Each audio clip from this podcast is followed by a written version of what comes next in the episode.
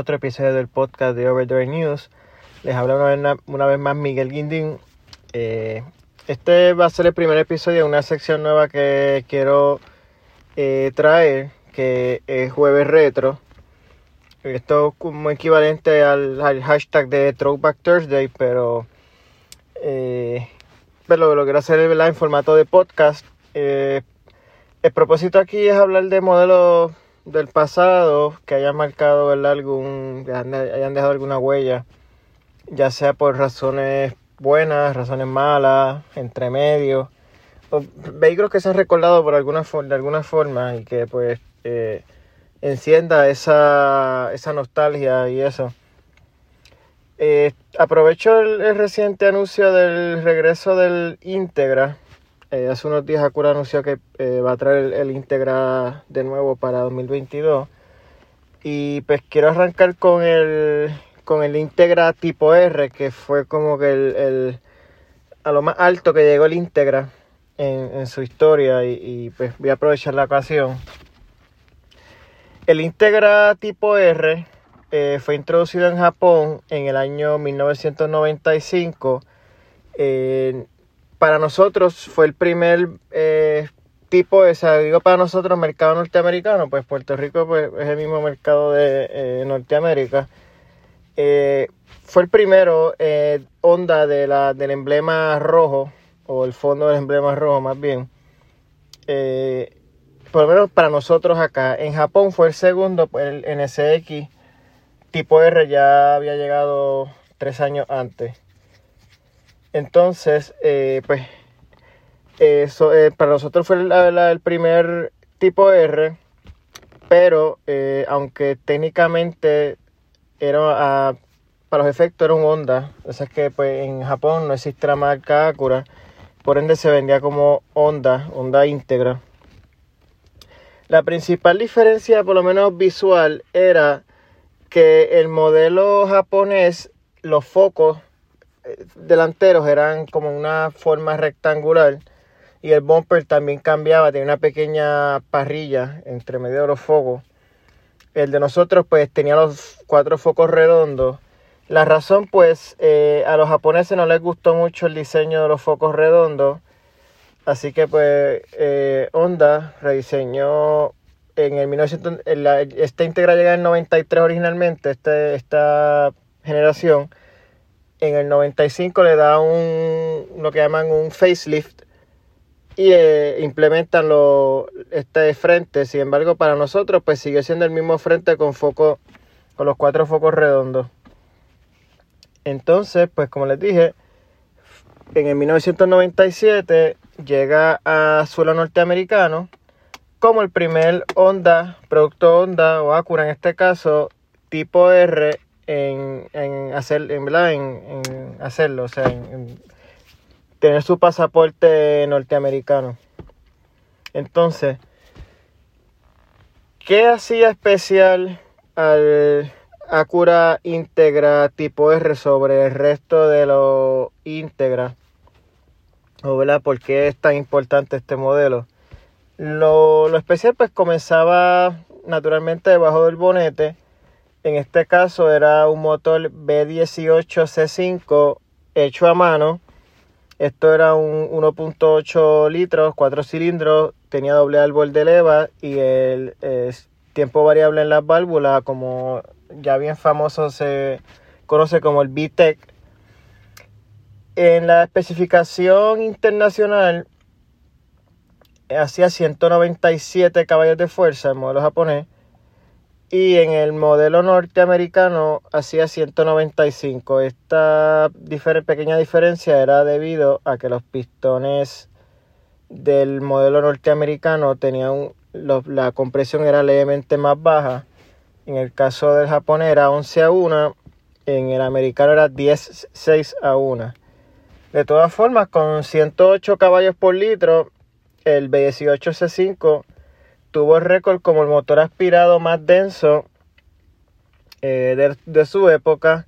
Era inclusive, producía más caballaje por litro que el McLaren F1, que era el, auto más rápido, el carro más rápido de, para ese año, para esos tiempos. pero eh, fue eh, superado por el Honda S2000, o sea, por un carro de la misma marca, eh, pocos años después con 120 caballos por litro. O sea, de nuevo, este tipo R, eh, su motor 1.8 litros, producía más potencia por litro que el que era el carro más rápido del mundo para esos años. Así que este, se pueden imaginar lo, lo adelantado a su tiempo, lo, lo, increíble de las cifras de, este motor. Yo me acuerdo que yo tenía, pues, para estos tiempos, tenía como 7, 8 años y leía mucho las revistas y aunque había muchos términos que no conocía, pero sí me acuerdo que los 200, la cifra de 200 caballos de fuerza era una cifra bien común para vehículos, carros con motores V6, sedanes familiares, SUV medianas, etcétera, y ver un, motor, un carro compacto, pequeño, eh, sin turbo, en aquel tiempo todavía los turbos no eran tan común como ahora, producir esa cifra, pues, aún sin entender muchos conceptos que entiendo ahora en aquel tiempo, no, pero como creo que se impresionaba. Eh, eh, y sigue impresionando, sigue siendo impresionante aún ya veintipico de años eh, después. La potencia llegaba a las 8000 revoluciones por minuto, o sea, el pico. Y el motor llegaba a las 8400 revoluciones eh, por minuto. Ese era ahí el, el, el red line.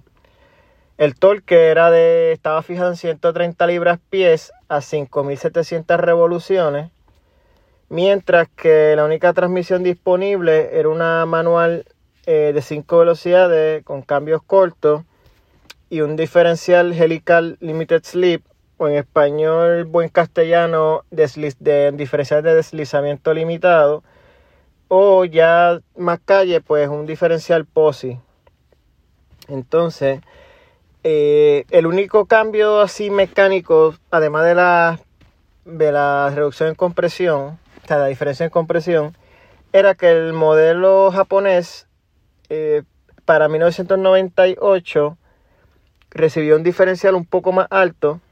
Realmente fue el modelo internacional, no solamente el japonés. Eh, recibió un diferencial un poco más alto, mientras que el americano se quedó con la misma unidad de 440. Eh, lo que esto quiere decir es que pues probablemente el modelo internacional era un poquito más rápido acelerando de inicio a expensas un poco de, velocidad máxima. Y pues como les dije, este motor era bien revolucionario para su, su época, pues este motor, sus pistones se podían mover más rápido que los, los modelos Fórmula 1 e Indy de Honda.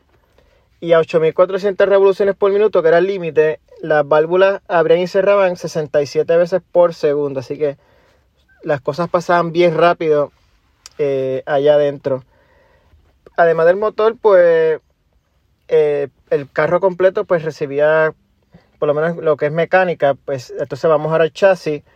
El chasis era más rígido, habían parte, más partes eh, soldadas al chasis.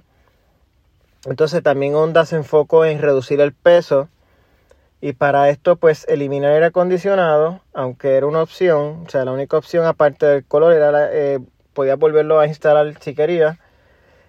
Pero eliminó otras cosas como el, el moonroof, el cruise control, limpia parabrisas trasero y los vanity mirrors, que son estos espejos que usted tiene en el techo, que usualmente usa para taparse del sol, o la mujer usa mucho para mirarse cuando se maquilla en el carro, etc. Pues eso no lo tenía. No sé cuán realmente eh, sustancial peso pueden ahorrarse con eso, pero pues Honda lo eliminó. Además de eso, los cristales eran 10% más livianos y los aros exclusivos del tipo R pues también eran más livianos de los de, los de la cura íntegra regulares. Al final del día pues lograron quitarle 93 libras de peso comparado con el GSR, que era el íntegra que iba por debajo del, tipo R, vamos a decir así, en la, en la jerarquía de modelos. Donde único hubo, donde único los cambios no fueron tan, bueno, el exterior pues aparte de los aros exclusivos, las calcomanías, ¿verdad? Alusivas al modelo y los emblemas especiales y un spoiler, no había realmente cambios radicales salvo los colores especiales que voy a tocar eso ya mismo. Entonces por dentro eh, también era bastante similar al, al Integra regular. Y los cambios eran más bien un tacómetro de 10.000 revoluciones por minuto, unas butacas deportivas en tela. Eh, eh, para modelos japonés usó butacas recaro. En modelo norteamericano pues eran unas butacas deportivas simplemente sin marca. Y una palanca de cambios en titanio. Eso entonces más bien eh, redondeaba lo que eran los cambios interiores sobre el, modelo regular. Entonces ahora voy cuántas cuántos se produjeron y datos de lo que son la, producción como tal. Esto es más bien para, me estoy concentrando más bien en, el norteamericano, que es el que pues nos competiría a nosotros. Entonces, se, produce, se importó, eh, Honda Acura importó el Integra tipo R durante cuatro años a los Estados Unidos, año 1997 inicialmente, 98, hay una pequeña pausa en 1999, regresa en el año 2000 y ya el, año final fue el 2001. Así que pues al no haber 1999, esto hace del, del Integra tipo R 1999 un unicornio de la misma categoría de, la, de una Corvette, un Chevrolet Corvette del 83.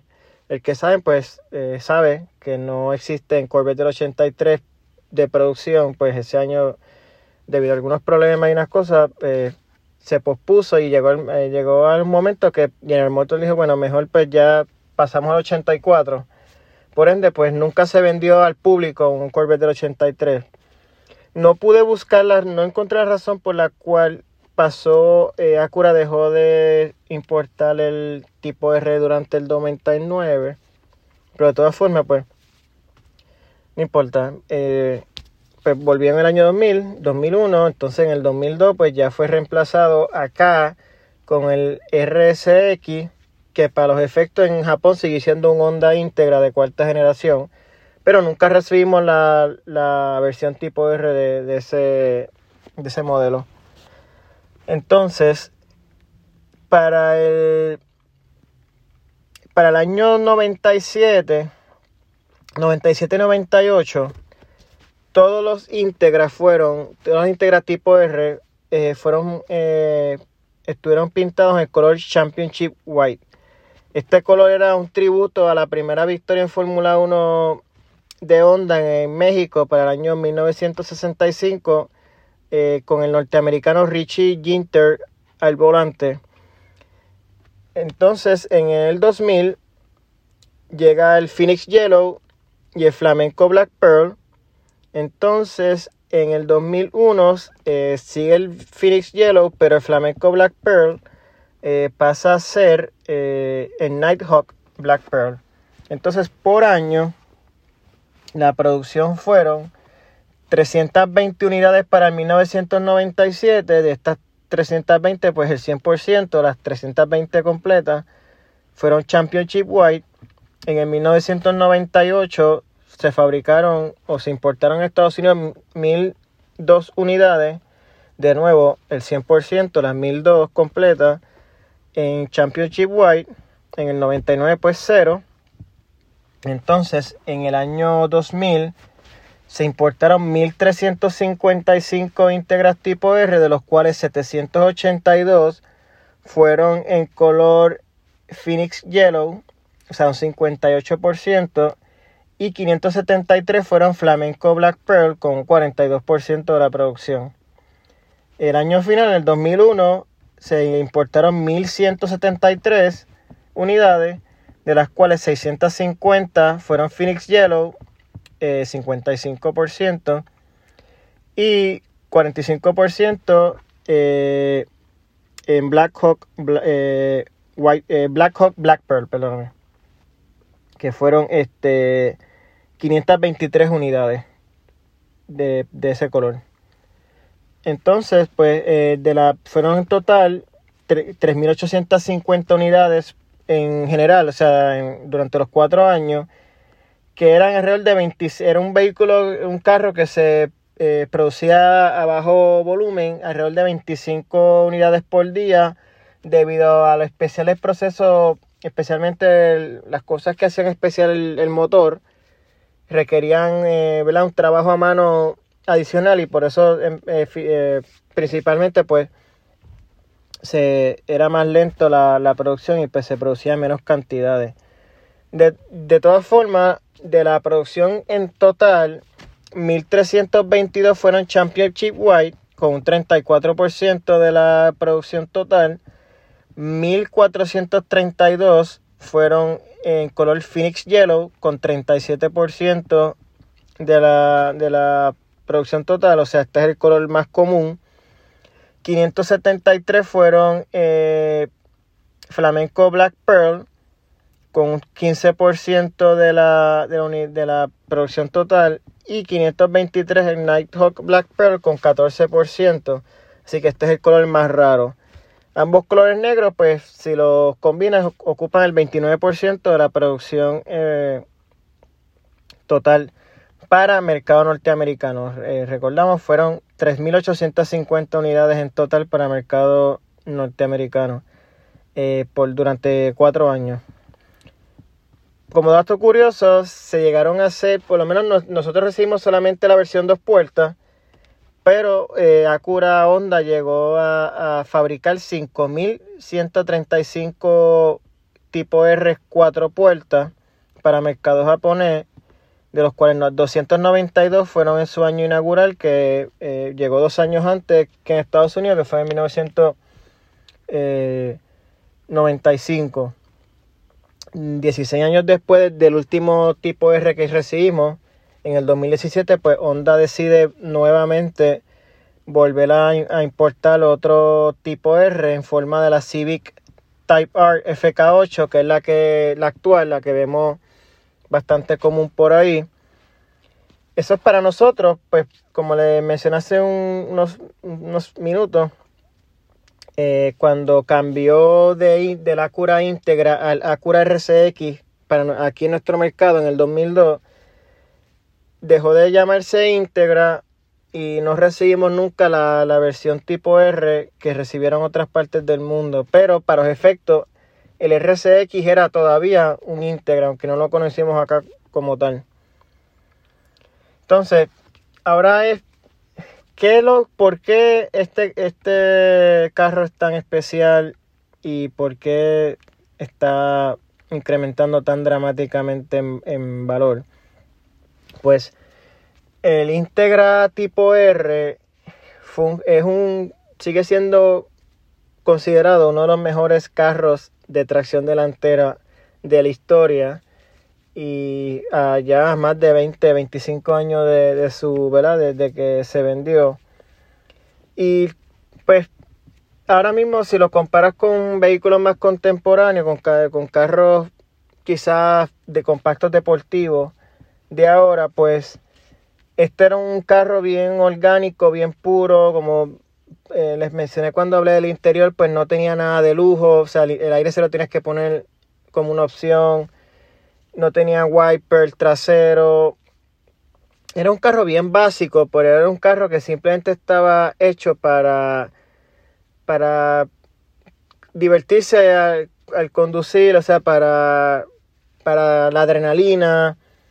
No era un carro de, era un carro con su una misión bien específica que no ya no es es bien, bien, bien, bien raro ver un carro ya tan, tan enfocado en, en, en, en una destreza como lo fue el, Integra tipo R y pues otras cosas que en aquel tiempo pues no existían muchas tecnologías que ahora vemos en los carros modernos que aunque ayudan y sí hacen una función de, especialmente de seguridad pero también le quitan un poco de a la experiencia de guiar y me refiero pues eh, el, Integra tipo R no tuvo cámara de reversa como tendría ahora, no tuvo airbags eh, laterales como tu, eh, ahora, no tuvo que si monitor de punto ciego, este, freno automático de emergencia, no tuvo un radio con pantalla táctil, era, o sea, era un carro bien, bien análogo.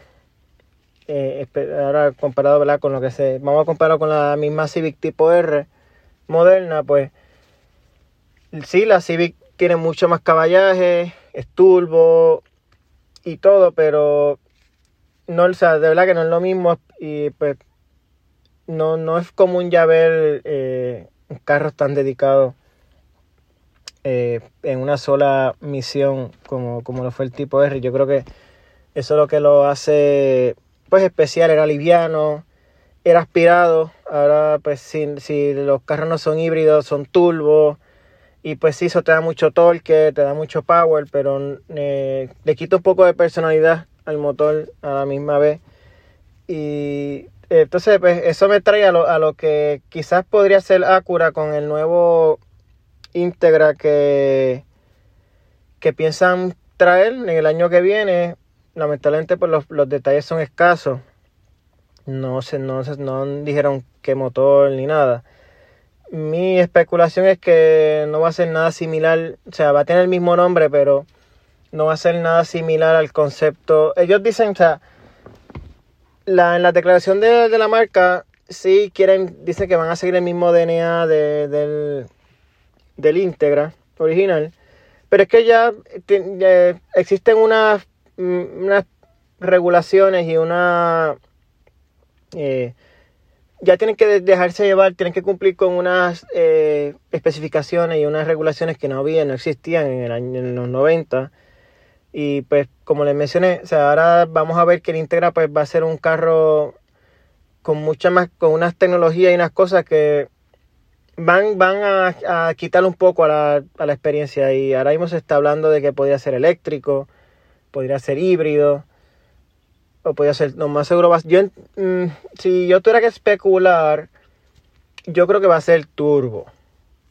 Me parece. No estoy seguro si va a ser, no creo que... Eh, Eléctrico todavía, no híbrido tal vez. Yo me voy con turbo. Anyway, estamos hablando que eh, sería como algo equivalente al, al RSX cuando Acura lo trajo de vuelta en el 2017. Tenía el mismo nombre del clásico. El, el layout era el mismo, era un, carro súper deportivo con su motor en el medio, un V6 montado en el medio. Pero las similitudes acaban básicamente ahí, pues eh, el Acura NSX clásico de los 90 y parte de los 2000 era aspirado, tiene una transmisión manual, aunque la automática era opcional. No era un, no era un carro con muchas eh, asistencias electrónicas como ahora. Eh, era un carro más o menos no tan hardcore como el tipo R, pero bastante. Era un carro más bien que, que decía énfasis en la conexión eh, conductor-máquina.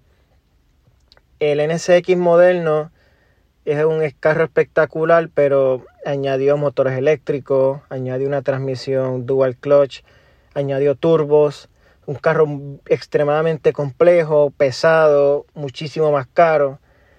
Y pues yo creo que esta nueva versión del Integra, pues a menor escala, pero creo que va por ahí quizás toma el nombre, parte de la esencia, o sea, tengan por seguro que va a ser un carro bastante compacto. Me imagino que va a ser tracción delantera. Pero fuera de ahí, pues especialmente si esos rumores de que va a ser el híbrido y algunos hablan hasta eléctrico, pues va a ser, quizás va a tener no más, más que lo más el nombre y algunos que otros detalles, pero a la misma vez va a ser un carro bien diferente a lo que fue. Yo creo que esto es lo que también está incrementando dramáticamente el valor de los tipo R, pues tengan por seguro que él es seguirá siendo uno de los últimos carros de esta especie. Esto se puede considerar ya una especie en, extinción. Y esto yo creo que lo que lo hace, lo que está haciendo tan especial y está aumentando este dramáticamente el valor, para que tengan una idea, en el 2019 se vendió una unidad del año 1997, el primer año, el año más raro, con 320 unidades. Tenía 6.000 millas y se vendió por 82 mil dólares cuando el precio original del carro en el 97 era de 24 mil dólares que ahora ajustado por inflación serían unos 40 mil dólares, que es un precio bastante similar a lo que cuesta una Civic tipo R actual antes de tú añadirle arbitrios y esas cosas. Y por ende, pues, eh, yo creo que el anuncio de, que el Integra vuelve, yo creo que va a seguir aumentando más aún el valor porque eh, ahí es que se va a ver cuán especial era el carro y sigue siendo especial. Y de verdad que no vamos a ver eh, ningún carro similar. Eh, por, por tener el mismo nombre, pero la receta, la misma receta, tenga por seguro que no la vamos a ver más nunca, especialmente con ya con tantas regulaciones de emisiones y de, que, que, están que los, fabricantes pues tienen que cumplir. Pero anyway, este, esto es un caso aislado, pero de todas formas un, buen ejemplar original, pues no deben quedar muchos. Este, la única información que pude encontrar fue del año 2009, o sea, ya van 12 años.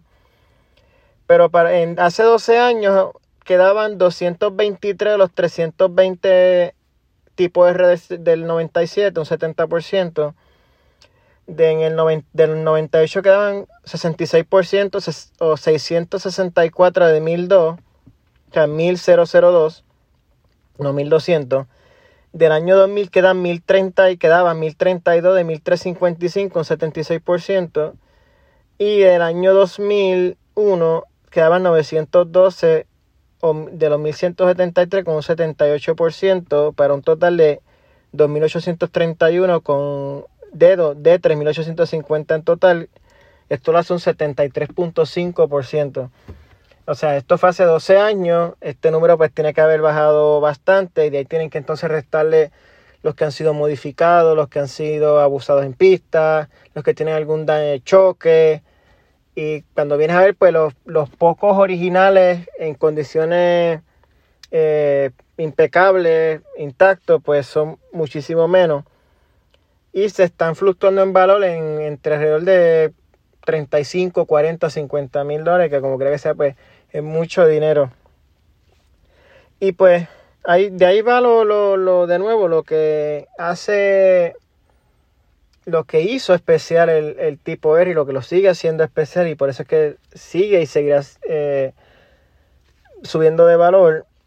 No creo que aparezca uno más raro de uno que el 97 con 6 mil millas como el que ya se vendió por 82 mil dólares, pero de todas formas, pues seguirá siendo un, vehículo más raro y creo que seguirá reteniendo su, su, posición como uno de los mejores carros de tracción delantera eh, del, mundo. Eh, sigue siendo eh, esencialmente un carro de carrera para la calle, un carro de carreras con tablilla, un carro que pues era simplemente lo básico, era un motor, una transmisión y cuatro gomas, no tenía aire, no tenía insulación de sonido, todo eso fue removido para eh, quitarle peso.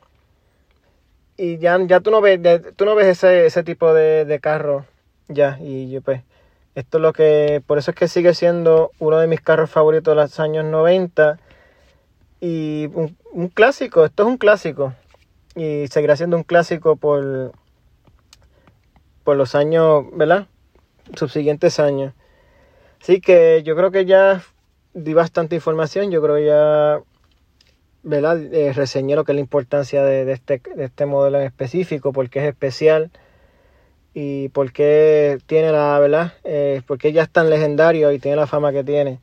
Así que yo creo que voy a cerrar ya con esto el episodio de hoy. Espero que les haya gustado.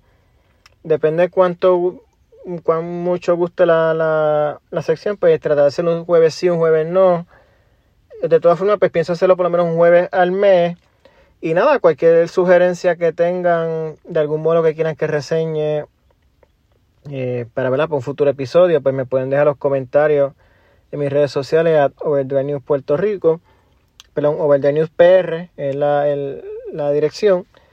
Eh, ya saben, Facebook, Twitter, Instagram principalmente.